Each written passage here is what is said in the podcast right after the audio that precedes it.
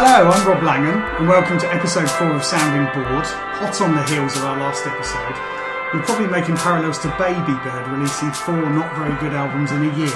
but anyway, here we are. We're aiming to be a roughly monthly music podcast, and we can be found at soundingbored.podbean.com as well as via a search in iTunes where you can subscribe. This time, we thought we'd take the musical temperature of the year so far by looking back at some of the releases that caught our eye as well as our ears. A few gigs we've attended, Well, our chosen album of the month to review is Wire's wondrously titled Nocturnal Koreans. But first, some music news, and I think there is something that both of our regular panelists, Neil Kennedy and Ben Woolhead, will be fighting with each other to get off their chests. I'll, I'll start with Ben.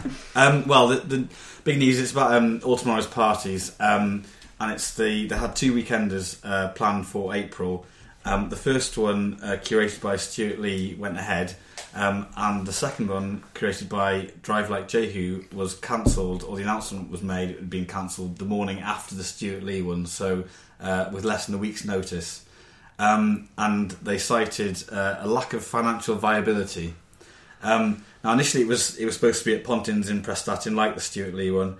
Um, then it was moved again, fairly short notice, to Victoria Warehouse in Manchester. Um, now, there wouldn't have been any accommodation there, so it would have been a completely different type of festival anyway. Um, they'd, the band had assembled a great bill, um, including uh, Hot Snakes and Rocket from the Crypt, who are members of um, Drive Like Jehu, who also play in. Um, understandably, the, the band are furious. Um, the quote that they, they put um, online was that it's a uniquely cruel hoax to appeal to Drive Like Jehu's ego and ask us to create a program based on personally inviting the bands and musicians that have inspired us and changed the way we hear music, and then subject them and their supporters to this.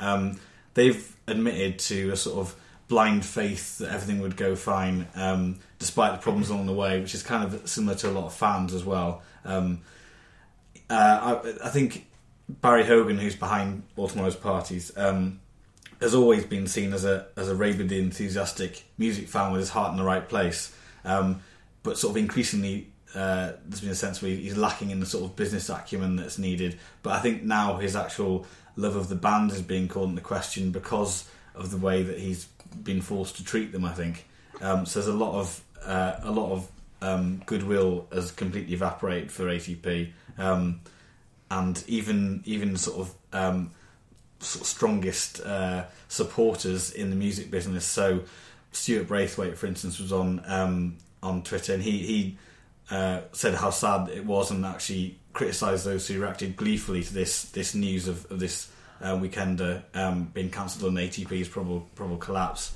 Um, but he, he surely has to accept that the you know fans are right to be angry. Um, and Barry Burns, his his bandmate in Mogwai, was actually uh, having a conversation on Twitter with Geoff Barrow of Portishead, again another band who've been closely associated with ATP.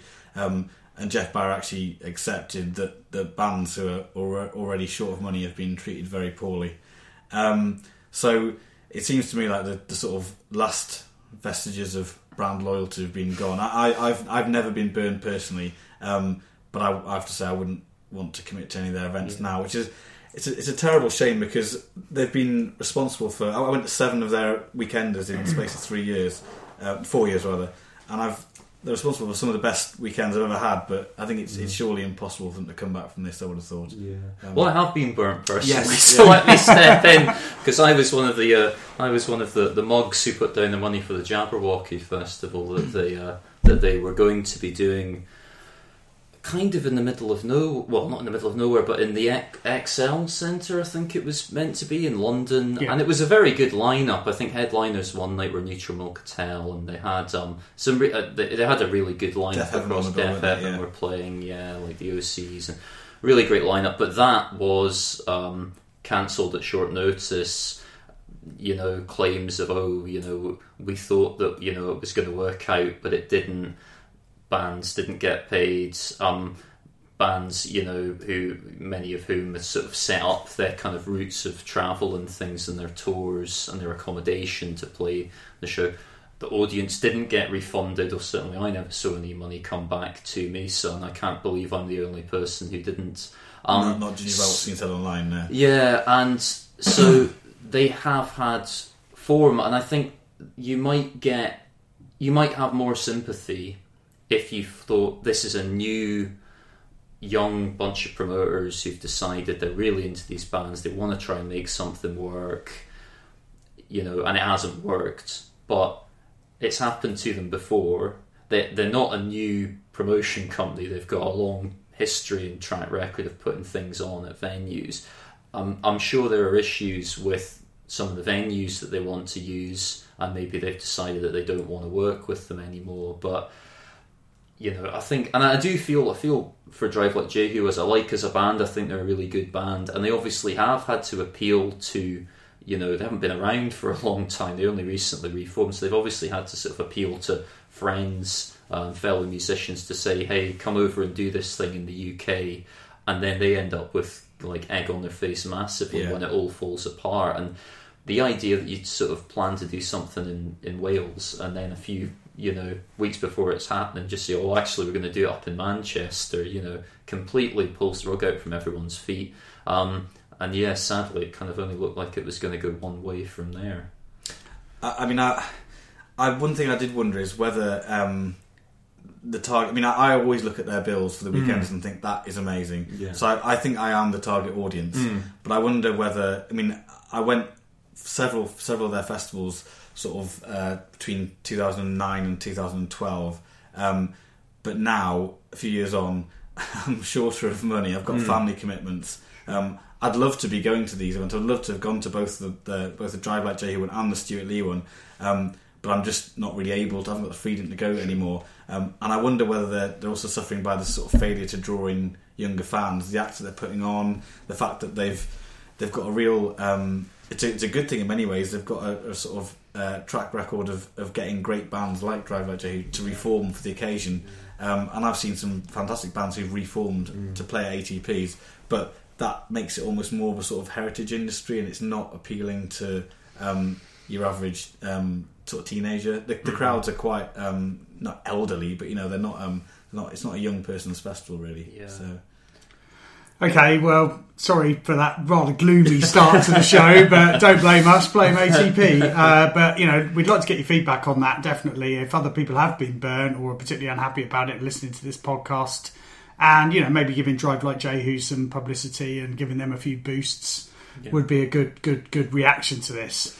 Uh, so, on to our main thing so far um, for this show, um, our fourth show, and that is the musical landscape so far this year. Um, you might remember in the first show we went back and looked at some of 2015's highlights, uh, but we thought we would look at what's been happening in the first four months of the year and pick out a best album each or an album that we've enjoyed each, not necessarily our best, and one or two other highlights. Um, so Neil, I, I wanted to start with you, and um, I think you've got a name that come back with their second album. haven't Yeah, yeah. So um, the album that I've been um, enjoying, mostly enjoying recently, um, is the uh, the new one by by Teleman, um, uh, uh, which is called Brilliant Sanity, and um, it's yes, it's their second record. They're the band that formed out of Pete and the Pirates, um, and uh, who I was a big fan of. I think their um, their second album, One Thousand Pictures, is a really really great record.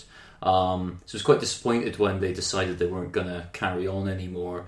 But um, three of them went on and formed this new band, Teleman, and I think as much as I enjoy Pete and Pirates, I think they're really kind of taking a step up. Both this new record from when they started with Teleman and from what they did before.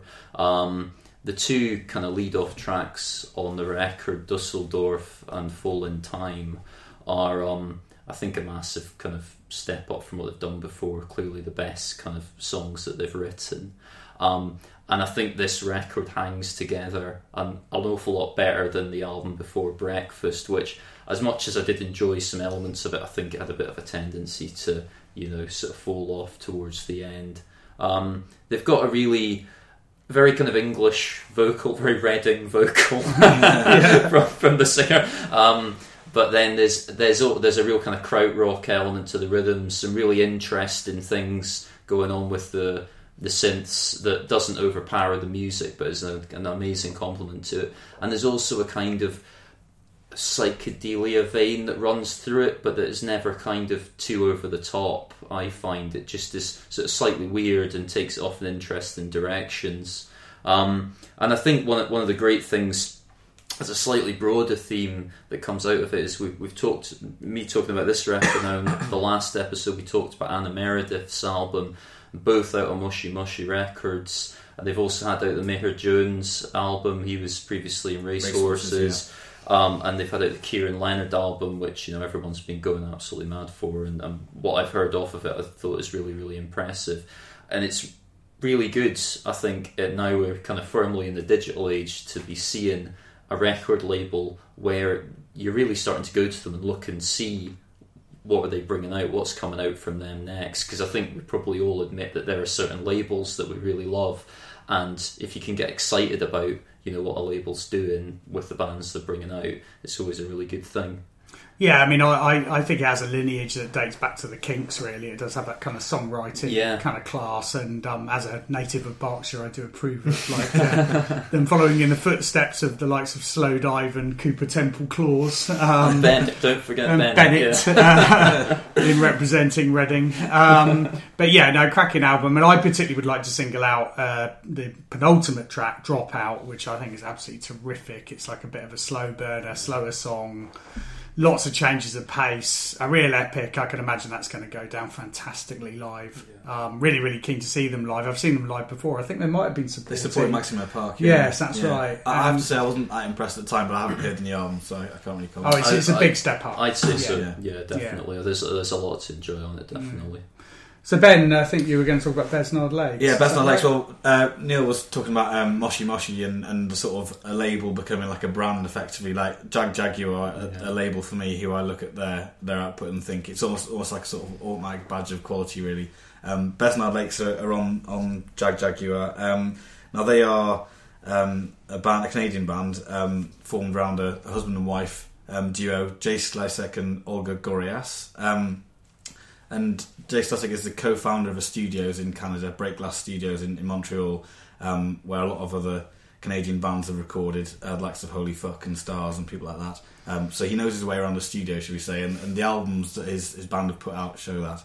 Um, so the the new album is called um, A Coliseum Complex Museum, um, which uh, is a bit of an awkward mouthful, um, and I think it, it sort of gi- gives a clue as to what the what the uh, the content of the album is like.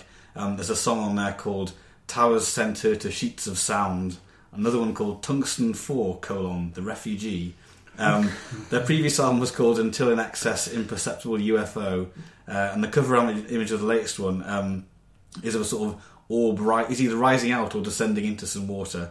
Um, so let's just say that we're in sort of prog territory here, say, um, and, and like liking them does slightly offend the sort of uh, the punk element of my uh, music taste, but um, they are a tremendous band. This is this is almost an excuse for me to talk about them rather than the album. The album itself, I wouldn't say adds a great deal to their back catalogue, um, other than being a bit more focused, maybe and less indulgent, possibly. Um, that was actually the objective. Um, they've said they wanted to be a little bit more compact and condensed. Um, if you had to describe what they sound like, it's it's somewhere between shoegaze, prog rock, and the Beach Boys. Um, they are. I mean, that doesn't do it justice. I don't think. An absolutely, absolutely tremendous band. Um, possibly better uh, on record than live um, because of all the studio aspects of it. Um, if I had to pick uh, a record from their, their back catalogue, it would be um, the first one I heard, which was Besnard Lakes Are the Dark Horse, which was the um, second album back in 2007.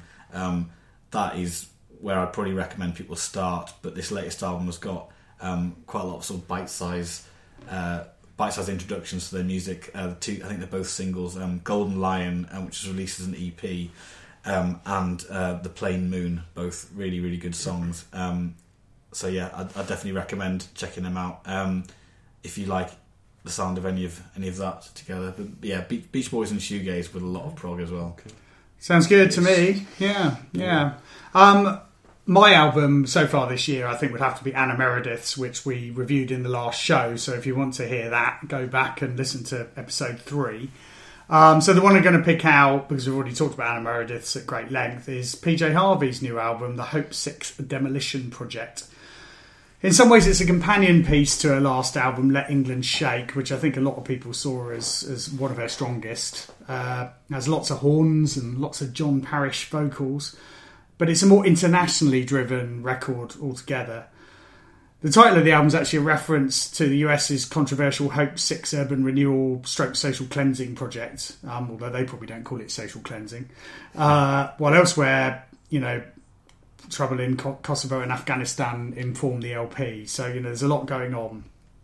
And I'm a firm believer that we do need more political albums these days bands and artists could do with thinking less about search engine optimization yeah. and avoiding upsetting sections of their fan base. How many tweets they, how many hits they get on Twitter, etc. I mean, they really, we do want people to start engaging with the issues, but there's some big stuff going on, and we just want people to be more honest about you know what they believe. Um, I only bought the album on Friday, but I'm fully expected to immerse myself in the tracks and the lyrics. Um, just as an aside, according to Drowned in Sound, 28,000 as repeated in the chorus to Stellar single The Wheel, which was the, the that and possibly the first track are, are, the two strongest tracks on the album for me, is apparently, by coincidence, the number of troops NATO anticipated deploying to Kosovo, the number of street working children in Kabul, as determined by a survey in the late 90s, and the number of minors killed by firearms in the US between 2002 and 2012 Powerful stuff indeed. It's also not going to be the average gate Newcastle United attract to the Championship next season. but uh, I think uh, both of you have got some familiarity with the album already. Yeah. yeah.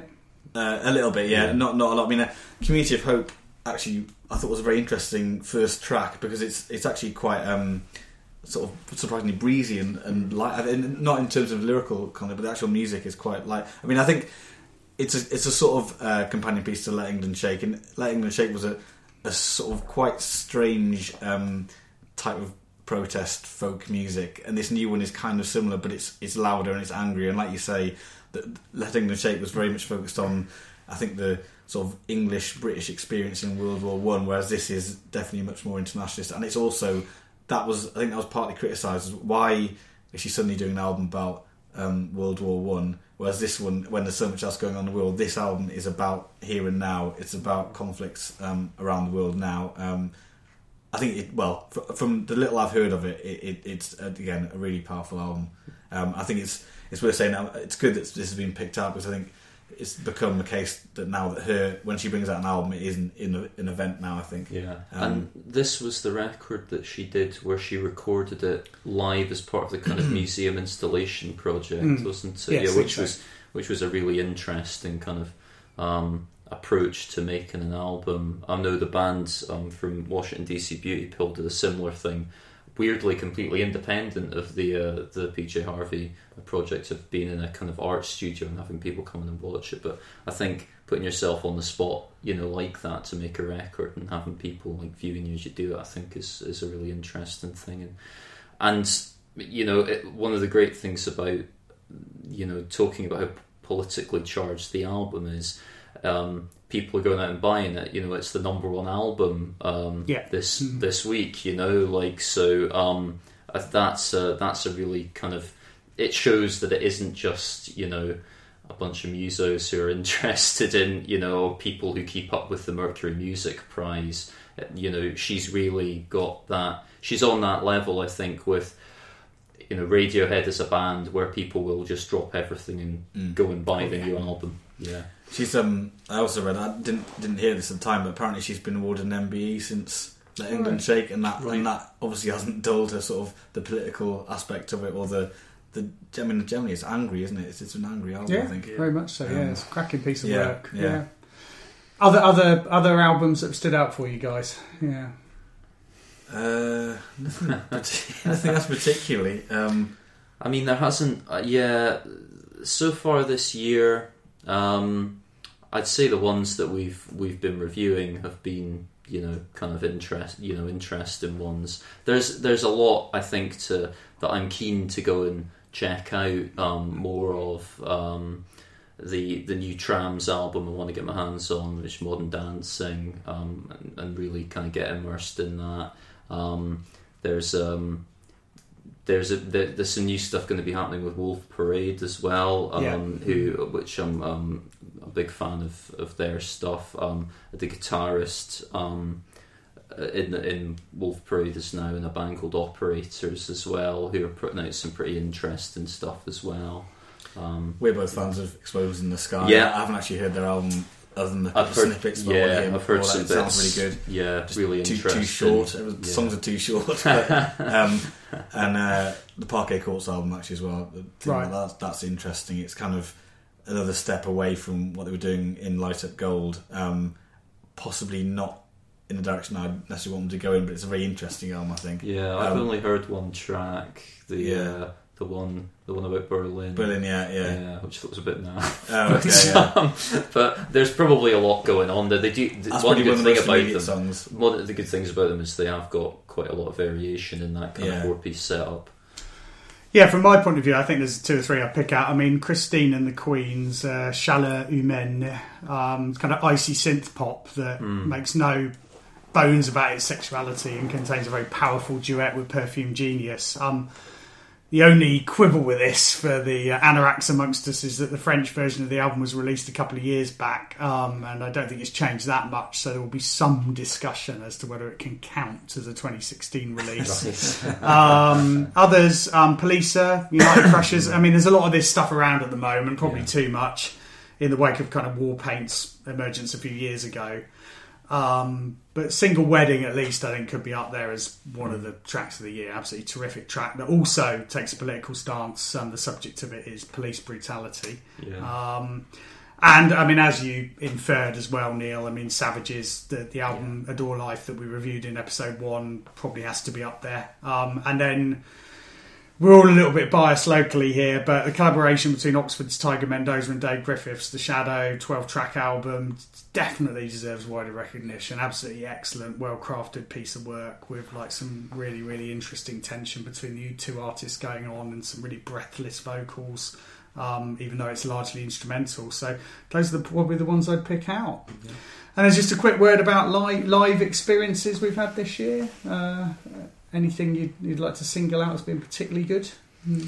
Well, and most recently, I went to see um, Girls' Names uh, in Oxford. Um, now they're a, a four-piece from uh, Belfast, um, and when I saw them, I don't know if it was their first gig back in the UK, but they were they were fresh in inverted commas from eight shows in five days at South by Southwest, um, uh, and that could have gone either way. Um, they could have been jaded, or they could have been pin sharp, and I thought they were sharp.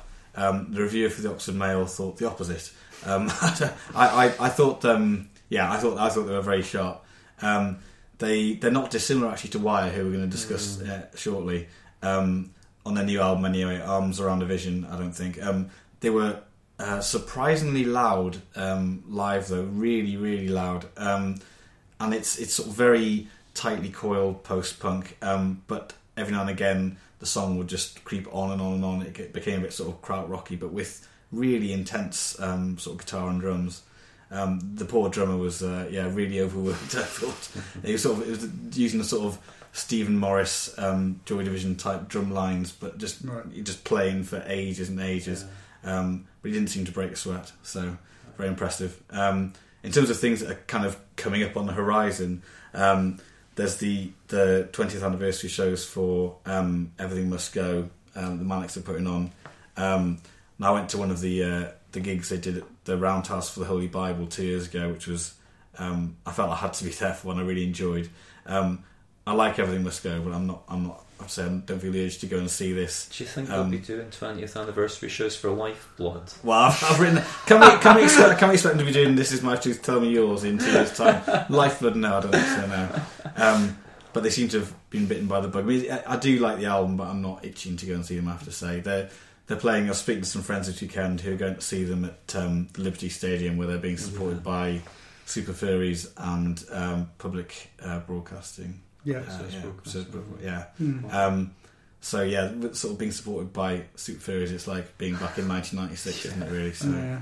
uh, decent bill though, um, and I think also in terms of anticipation, I think Ben, we, we were wondering about the Radiohead album. and Does anybody know what we might expect from that when it comes? Well, there's been some comment, hasn't there, about um, uh, someone who said it was described it as being like nothing you've ever heard. Now that was initially claimed as being comment from Radiohead's management, and it's since been denied it was some it was their management, someone from their management company, but someone who's not actually involved in their management. Now that's basically how every Radiohead album is announced, though. Um, and to be honest, that was not a good thing for me with King of Limbs. Um, I felt that they've kind of got themselves in a position where they can do whatever they want.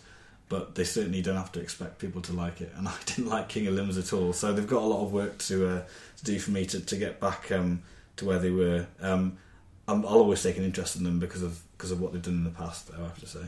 Yeah, me too. I think. Um, and um, Neil, any any gigs at all? I mean, you. I mean, I have to say at this point that Neil has got a very good band, Beckoning Fair ones, that are playing sort of regularly on the scene in Oxfordshire. So um, that often means Yeah, that I mean, in terms to of see in other terms of like things coming up, like um, the thing that we're involved with, which if anyone is local to Oxford, which I'd encourage you to come and you know come along and take part and You don't have to come and watch my band. Uh, there's a a very kind of small Camden Crawl style event called the Punt that um, Nightshift Music Magazine runs in Oxford every year for new bands, and uh, you get a, an interesting snapshot of what's going on in the city um, locally in terms of you know new bands that are coming out, and it's always very varied. It's across five venues in the city centre. The tickets are cheap. You can wander from one to the other.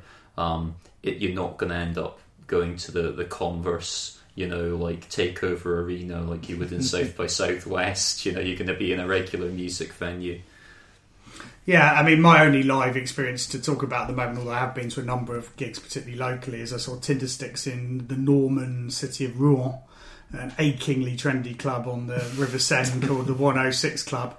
Absolutely superb, really, really good gig as always from Tindersticks. Although I do admit to craving seeing them with the full orchestra, and only the Barbican and one or two other venues seem to get that privilege these days. It's not quite as good when there's only about five of them, but I can totally understand why they can't always get 18 people together. So, terrific band to see live that you absolutely must see if you get the opportunity. So, we're going to move on, having talked a little bit about months past albums, um, to this this month's album, and it's very recently released album by Wire. It's their 15th album, Nocturnal Koreans. Um, intriguing title that apparently is based on a night spent in a New York hotel room, but we'll have to look up and only guess at that. A, um, this album, this band, of course, first emerged in in the punk era, um, and they had a burst of innovation between '77 and '79 that saw three albums: Pink Flag, which I think is still regarded as their kind of classic, very very tight album, despite having about 21, 22 tracks. Chairs Missing and 154.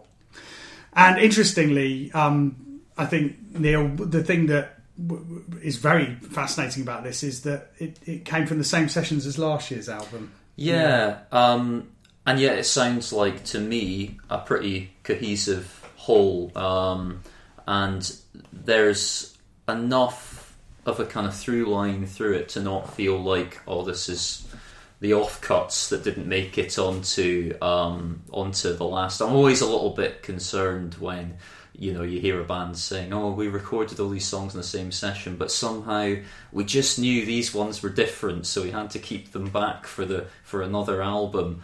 But I, I think it is impressive about them as a creative unit that they can come up with so much music and meld it together into two kind of different collections, and it's them both sound very very strong.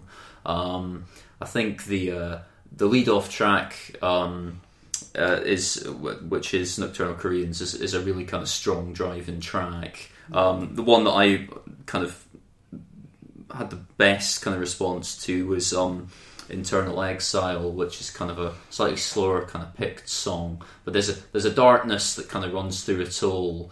Um, it's almost kind of uh, gothy at times, I think, particularly with the kind of guitar sounds, but it doesn't end up sounding like achingly retro, like I think some you know bands, particularly kind of newer bands, are kind of trying to claw their way towards.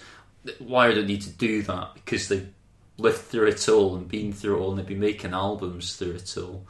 Um, I think the track there's a track sort of halfway through called Numbered, which is quite kind of like raw and powerful, Um, it has a bit of an almost a, you can hear the I am the fly kind of vocal kind of style in that one a little bit.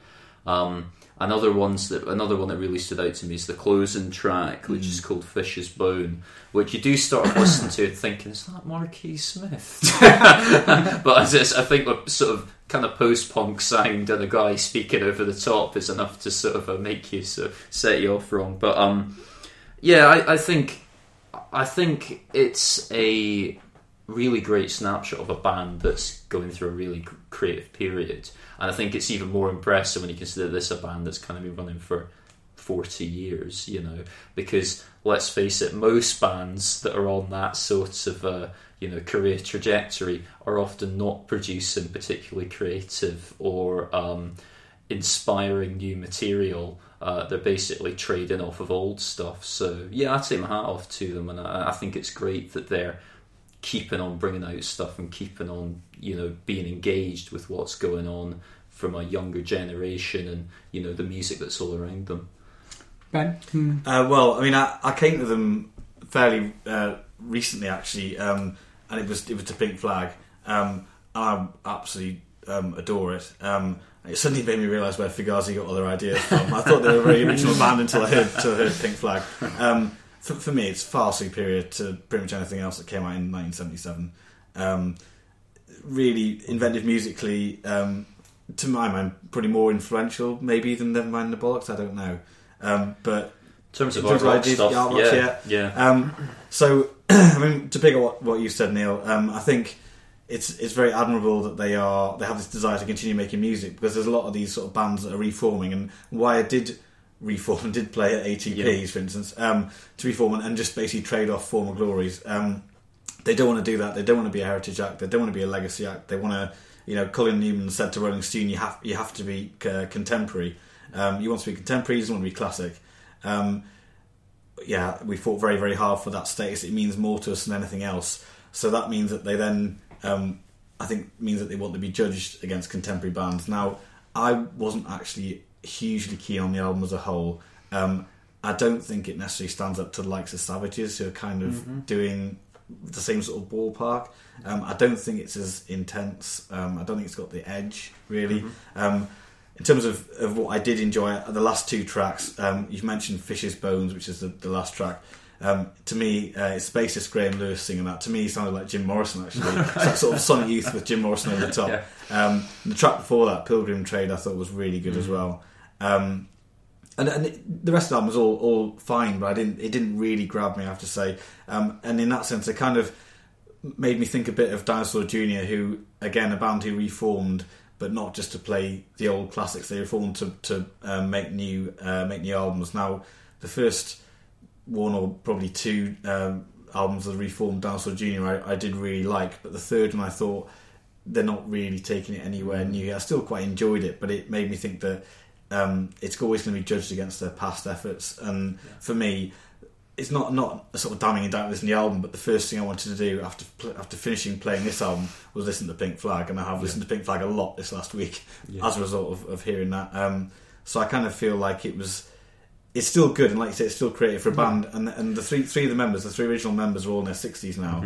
Um, it's worth saying that they've had a sort of infusion of young blood um, with uh, a guitarist Matt Simms, who is actually in a sort of indie pop band. It's Hugs Yeah. Back, who I also really liked. Um, but and I think he brings a lot. I, Yeah. I, I think his guitar playing and Yeah. the other aspects, he brings some kind of other instrumentation Yeah. to some of the songs that I think um, add, adds to it. Yeah, I'd say this record probably has more in common, maybe with where they were at with One Five Four, Yeah. than than with Pink Flag, Yeah. which was kind of more visceral, more kind of Well, in your face. Numbered, the track you picked out, Yeah. the fifth track does have that kind of slightly more like Pink Flag, and it also actually has a call out, effectively, or call back to uh, Three Girl Rumba as well. That's There's, there's a right, reference yeah, in there, yeah. like lyrical reference, um, which is interesting because they're a band that, as I've kind of implied earlier, they don't really like looking back. I don't think there's that great, um, great thing that when they sort of early-ish in their career, didn't they? They decided that they didn't want to be playing the hits, so they actually Mm. got a. A Wire tribute band to play stuff from Pink Flag, so then they could concentrate on their Mm. own stuff. Um, Didn't know that. Yeah. Mm. Yeah, I mean, of course, one of the interesting things that I had forgotten until I, I read up in the Rough Guide to Rock about them uh, earlier on was that they settled out of court with Elastica.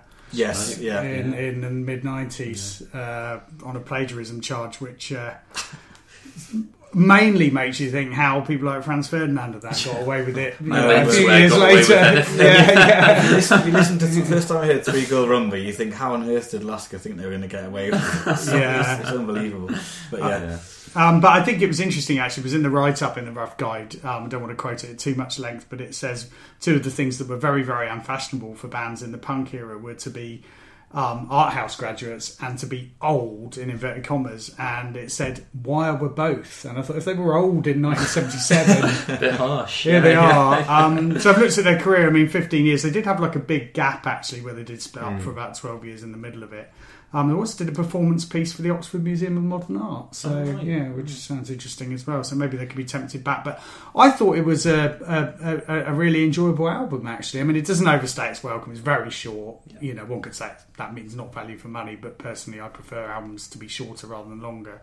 Um, like you say, you know, like really not what you expect from Wire. I, I, I you know, it wasn't the, the the the word angular hasn't cropped up at all in No. these discussions. I mean, it, it, it's more lush, really. You know, there's keyboards, there's you know the guitar work, as you said, is is is, is, is more sort of indie-ish, almost Yeah. more goth-like. Um, yeah, really pleased to have acquired it and really enjoyed it. And they said, didn't they, that one of the differences from the last album was that it was going to be more sort of studio focused or something like. There, were, there was going to be more effects. They were going to basically put into the album whatever they thought it needed to, to sort of build the songs up. I think so. That does that's quite unlike the likes of Pink Flag, I think, isn't it?